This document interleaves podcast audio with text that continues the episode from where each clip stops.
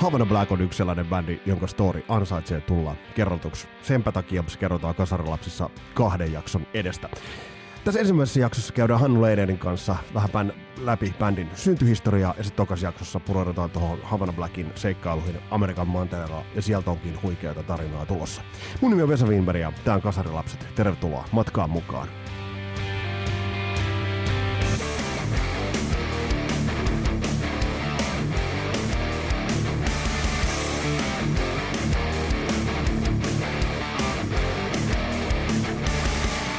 Entäpä jos on yksi sellainen herkullinen kysymys, joka pätee niin kuin moneen asiaan, niin urheilussa, mutta varsinkin musiikissa. Koska kuitenkin ähm, siinä missä urheilussa kuitenkin, jos sä oot todella hyvä jääkiekkoilija, sulla on kaikki edellytykset, äh, silloin se on kuitenkin susta itsestäsi kiinni. Musabisneksessä monesti niin kun, asiat jäävät kiinni sit kuitenkin erinäköisistä säädöistä, käännöistä, väännöistä, sattumuksista. Ja vaikka bändi olisi miten hyvä, niin, niin se ei välttämättä kapitalisoidu sitten menestykseksi. Se ei välttämättä kuitenkin, bändi ei aina saa sitä, mitä se ansaitsee. Ja, ja sen takia äh, suomalaisenkin rockin historia on täynnä näitä tarinoita. Totta kai on aikalaistarinoita, äh, varsinkin tuolta kasarin varhaisemmilta vuosilta, jolloin business ei ollut suotusa. Äh, bändit eivät omanneet vaan niitä mahdollisuuksia. Ajatellaan jotain Zero Ninea esimerkiksi. Tuolta löytyy Kepa Salmerinteen haastattelu, käy kuuntelemassa se. Bändi ei ollut kuitenkaan valmis. Bändi oli Kuusamosta ja rakasti sitä Kuusamoa, vaan niin kuin yksinkertaisesti liikaa. Hanoiroksin tarina me tunnemme kaikki – totta kai ja Hanoroksin osalta se suurin palkinto, se su, sanotaanko se Champions League-taso, niin se, se, se oli saatavilla, mutta bändin uh, uran kannalta sitten vaan tapahtui sellaisia asioita. Ja jälleen sitä paskaa tsäkää, jälleen sitä, sitä kohtalon puuttumista peliin. Samaan aikaan voidaan tarkastella esimerkiksi uh, jotain metallikaa että et Metallikan uralle ne samat karikot, samat tragediat kuin Hanoinkin osalle, mutta he vaan puskivat eteenpäin siinä kohtaa, missä esimerkiksi Hanoilla tuli se jaksaminen ja väsymys. Ja, ja et, et kundit eivät vaan kyenneet puskemaan eteenpäin.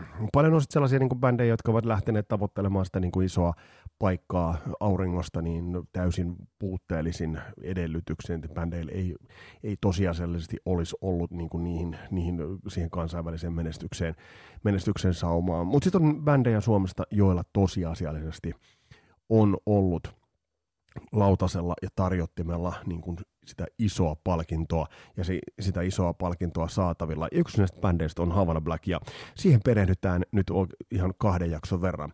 Kakkosjaksossa otetaan toi Amerikan vallotus, Amerikan keissi, vaikka tämä vallotus nyt on semmoinen sana, mitä ehkä pikkasen itsekin niin vierastan. Tästähän aikoinaan Stonenäjät sanoivat hyvin, että on meidän levy Sodankylässäkin myynnissä, mutta ei me sitä Sodankylää silti valloteta. Mutta yhtä kaikki, yksi bändi, jolla olisi ollut edellytyksiä ja läheltä se käytti ja musiikillisesti täysin kurantti, olisi ollut isompaakin suosiota varten, on Havana Black.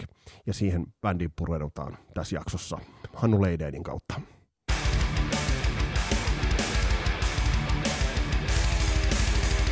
Itselle Havana Black tuli ensimmäistä kertaa tutuksi äh, silloin, kun bändi julkaisi Faceless Days-levyä. Äh, ja silloin oman, oman korvaan toi jollain tavalla tuli aika niinku juurevana sellaisena äh, hyvin perusrock-meininkinä. Et, et silloin, jos nyt ajatellaan suomalaisia bändejä, niin aika paljon oli, oli just tätä soundia, että, että se tuli aika niinku juurevan kautta. Zero Nine meni sen metallin, metallin kautta, mutta sitten meillä oli paljon bändejä, jotka soivat niinku vähän roots-soundin kautta, ja oman korvaan mm, Havana Black nimenomaan oli enemmän tuota roots-osastoa silloin. Mutta Faceless Days-levyn, mikä nyt edelleen pistää silmään, on tämä helvetin kova laatu. Et jos, jos niin ajatellaan tätä laulusoundia, niin äh, mikä tässä pistää edelleen korvaan, että soundit ovat todella hyvät. Siis tosi, tosi laadukkaat soundit, kestää tarkastelun. Ja sitten bändin sointi on äh, tuonne britti hard rockin puolelle menevä. Eli tulee mieleen esimerkiksi äh, joku David Coverdale, mutta enemmänkin Paul Rogers.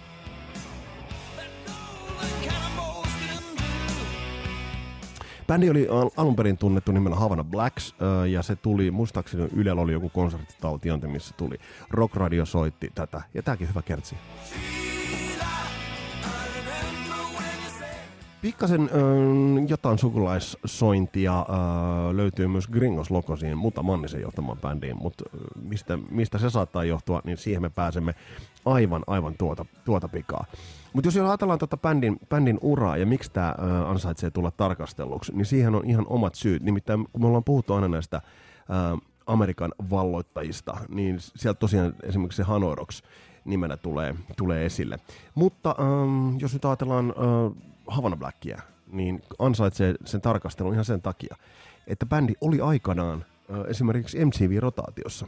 Ja varsinkin tuossa kakkosjaksossa niin tullaan menemään tuohon, että mikä tuon Amerikan, mm, jos nyt ei, ei käytä sanaa valotusta, mutta on Amerika, Amerikan äh, trekin ja Amerikan taipaleen takana oli ja mi, mi, mitä siellä oli hyvin lähellä tapahtua, niin se selvi tuossa kakkosjaksossa. Mutta tässä ensimmäisessä jaksossa niin äh, otetaan haastatteluun aivan tuota pikaa bändin vokalisti Hannu Leiden, joka muuten väsää tällä hetkellä äh, soolomateriaalit. Alkaa loppuvuodesta kasata äh, soololevyn materiaalia. Ja kun häneltä kysyin tuosta noin, niin mainitsi muun muassa vanha Whitesnake, mikä totta kai, totta kai kiinnostaa. Mutta jos nyt vielä vähän musiikki, jos puidaan vähän tätä äh, soundia, niin Faceless Days Havana Blacks nimellä ilmestynyt debyyttilevy, ehkä vähän voisi sanoa, että, että tällaista niin kuin, perus rhythm and blues vaikutteista, Bad Company vaikutteista, soundia, Uh, Mutta hienoja biisejä, esimerkiksi Love is a Lie. Käy, käy ehdottomasti tsekkaamassa nämä nämä kolme ekaa levyä. Ja tämähän on, onko se nyt Family Collection nimellä, niin on bändin uraa laitettu myös erittäin mallikkaan kokoelmalevyn ö, puitteissa niin, nippuun. Sitten tuo kakkoslevy, kun se ilmestyi, niin silloin se S-kirjan oli purunut sieltä perästä. Soundi oli jollain tavalla selkeytynyt. Eli, eli Crazy Heiskasen riffit klassista klassista rockriffistyä, siis todella herkullista kamaa. Ja, ja soundi oli painava, selkeä, iso ja aika määrätietoinen. Ja tässä kohtaa niin kun silloin nuorella heavy vähän niin tuossa jossain niin rinta-alassa ja sydäm, sydämessä niin välähti, että, että, että mitä, mitä, mitä nyt tapahtuu. Uh, Indian Warrior, tyylikäs kans, semmoinen valkosävytteinen sävytteinen kans, ja sitten sieltä löytyy, löytyy myös biisi, joka itse asiassa niin kuin sitten, niin jos ajatellaan, että kun tämä ilmestyi siinä 89 alkuvuodesta, niin Lone Wolf-kappale, erittäin tyylikäs, tyylikäs biisi, ja saavutti myös suositakin. Mutta mistä lähtökohdista tämä bändi lähti kasaan? Ja ennen kaikkea, mikä tässä on kiinnostanut, niin kiinnostaa se, että mistä lähtökohdista, ää, jos ajatellaan esimerkiksi Hannu Leideniä vokalistina, niin tohon aikaa kasarilla sellaiset laadukkaat kotimaiset rock-vokalistit, niin voidaan sanoa, että, että no Kirka on sieltä niin kuin vanhemmasta kaartista, Kepa Salmirinne, Giro Nineilla, mutta sitten äh, sit Tipe Johnson totta kai, äh, joka on kasarilapsessakin haasteltu, mutta sitten tulee Hannu Leideen. Äh, ja mistä lähtökohdista niin kun Le- Hannu Leiden, Leiden tämä laulu lähti, niin, niin ehkä sitä kannattaa kysyä Miheltä itseltään. Kyllä se on tietysti noin normaalit, että kun silloin kuunneltiin vaan Radio Luxemburgia, niin, niin sieltä tuli niin kuin ensimmäisenä, ensimmäinen tietysti Black, Black Sabbath ja sitten, sitten alkoi kuuntelemaan Nasarettia ja Tatoskuota ja, ja sitten, niin kuin, no sitten kun pääsi tuohon Freemakuun, niin se, siinä meni kyllä kymmenen vuotta niin tarkkaan, Free kaikki jutut kuunneltiin ja Company.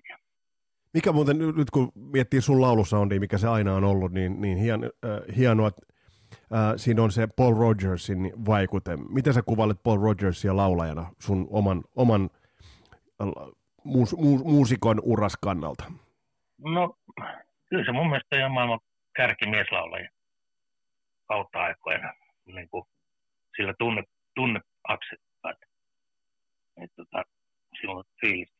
sillä laulussa kyllä jos noit, noit vuosia ajatellaan, niin, niin tuollaisia kotimaisia rockvokalista ainahan noit vuosit mainitaan Kirka, mainitaan ja noin, mutta määrättömästi ei noin, noin, jos ajatellaan Suomea 70-luvullakin tuolle, niin oliko silloin sellaisia kotimaisia laulajia kuvia muita kuin esimerkiksi vaikka nyt sitten Kirka, et, et, vai, vai joutuiko sitä yksinäisenä sutena vetämään, niin kun ton, ton tyylin laulua aloit itsekin niin kuin kohti menemään? Joo, kyllä se ihan, ihan semmoista, että, niin kuin, että mä lauloin niiden levyjen päälle, että matkin sieltä sen jutun, jutun niin kuin suoraan levyltä, vaan niin kuin treenasin ja sitten äänitin sitä laulua ja kuuntelin, että eihän tuommoinen läheskään noin.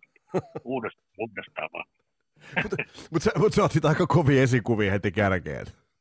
No joo, ei se, ei, ei se ollut kovin helppoa, täytyy myöntää, että kyllä siinä niinku, se, se on niin paljon siitä kyse kuin lujaa laulaa, varsinkin se Rogersin juttu, että sä et pysty laulaa niitä matalia kunnolla, jos laulat liian lujaa, niin sitä joutuu harjoittelemaan paljon. Eli avaa vähän tuota, kun mä oon monta kertaa miettinyt, ainahan puhutaan niinku perinteisestä shouttereista tai laulajista, mutta mikä se dynamiikka esimerkiksi Rogersin laulussa on? Sanoit, että ei voi laulaa liian lujaa sieltä alhaalta, että miten se, no. miten se rakennetaan se? No, se on just, että mitä, mitä alemmas meet, niin se hiljempaa pitää laulaa, mutta se ei pysy vireessä. Aivan. Vireessä, että se, se on hitun vaikeaa. Sulla pitää olla monitorit kondiksessa, että, että sä kuulet sitä. Eli, eli tavallaan, että sä pystyt nojaamaan siihen omaan lauluun. Nimenomaan, että sit, kun joutuu niin hiljaa laulaa, niin, niin tota, en kuule välttämättä hirveäkään hyvin sit itse enää. Ne oli aika kovia laulajien vuosia, jos ajatellaan tuosta kansainvälistä tarjontaa, että, että sä mainitsit, että no tuossa tuli Black Sabbath jo, Free Bad Company, Whitesnakein mainitsit. Millainen vaikutus sulla oli esimerkiksi David Coverdale ja se varhainen Whitesnake? No kyllä, sen, kun mä eka kerran kuulin sitä, niin kyllä se oli suu auki, että mitä helvettiä toi on ollut loistava. Semmoista soundia ei niinku ollut silloin ollut, ollut vielä kuullut.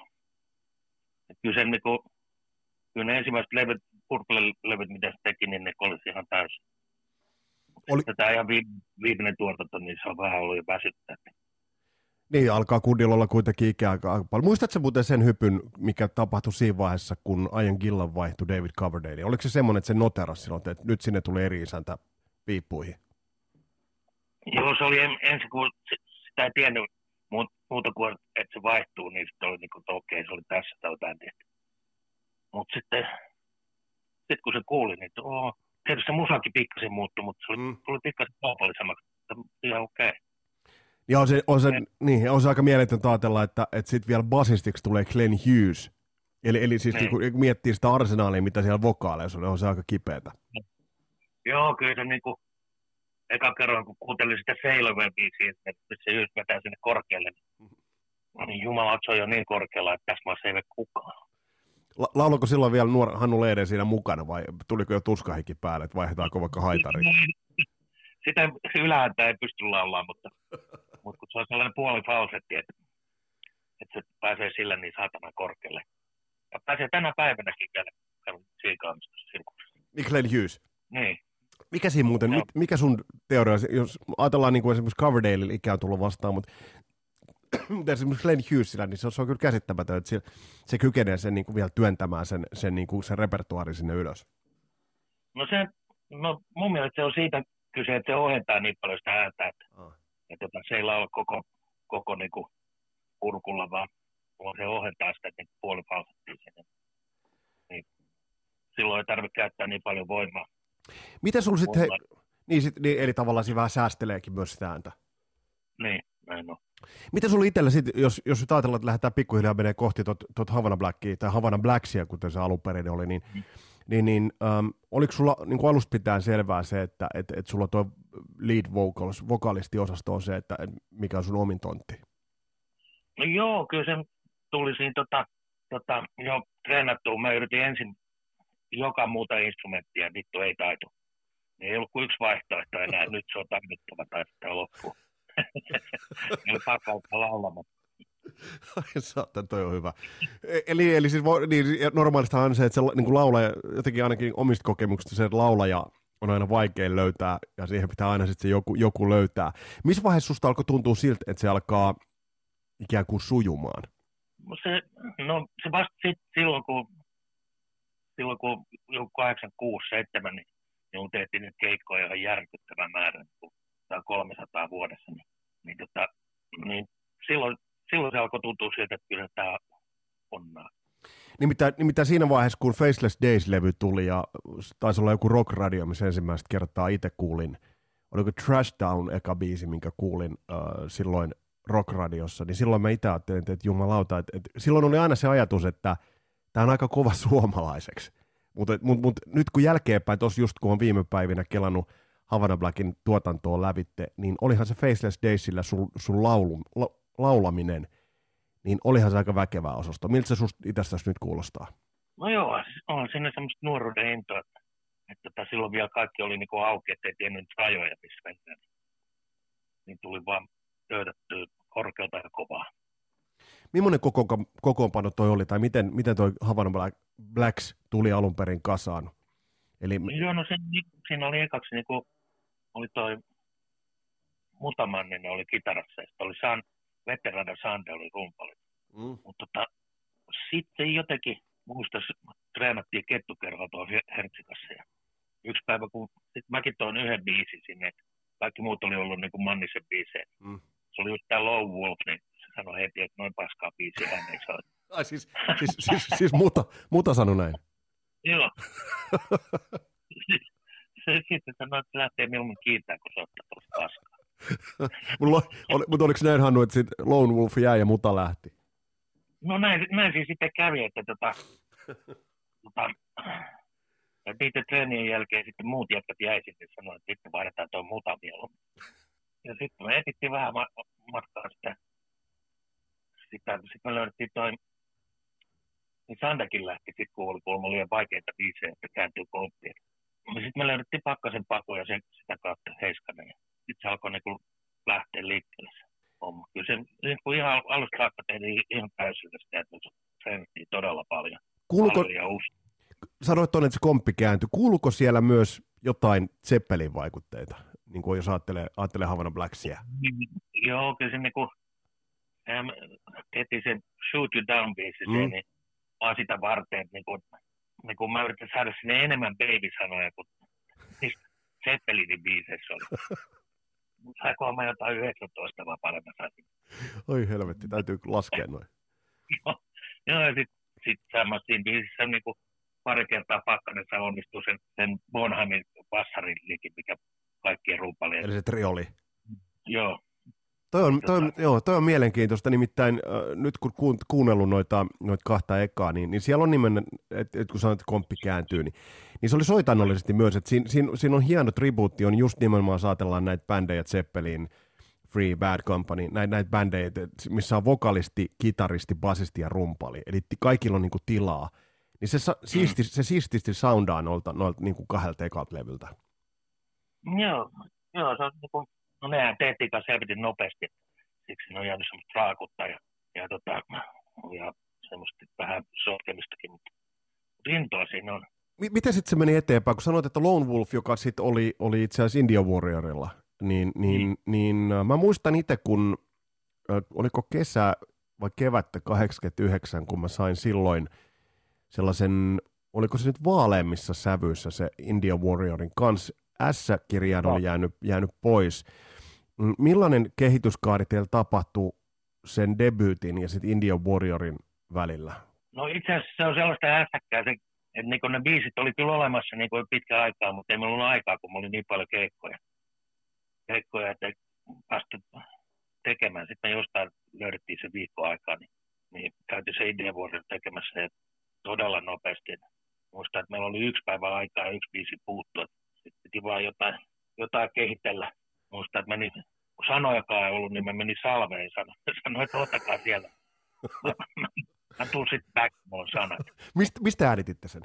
Siinä, siinä Music Makersissa siinä Tehtaakadulla, tai oliko se Sound Vision silloin, Joo. Siellä, missä on nyt se leripaja. Kyllä, kyllä. Mutta se, mut se on Hannu, aika mielenkiintoista ajatella, siis nyt sä sanoit, että se on nopea tehty ja sä oot niin kuin Salves tehnyt lyriikoita, mm. niin siitä kun mä näin sen levyn Suomessa, niin siitä meni pari kuukautta, mä lähdin vaihto-oppilaaksi Jenkkeihin, se elettiin syksy 89, ja mä muistan aina, kun mä kävelen isoon, isoon levykauppaan, jossa on sellaiset niin kuin megalomaaniset Havana Blackin julisteet, ja se oli tumma se kansi siinä vaiheessa India Warrior. Mitä siinä tapahtui? Siinä, te teitte levyn nopeasti, niin mitä siinä tapahtui sitten, että yhtäkkiä niin kuin teillä oli Capitolin kanssa diili?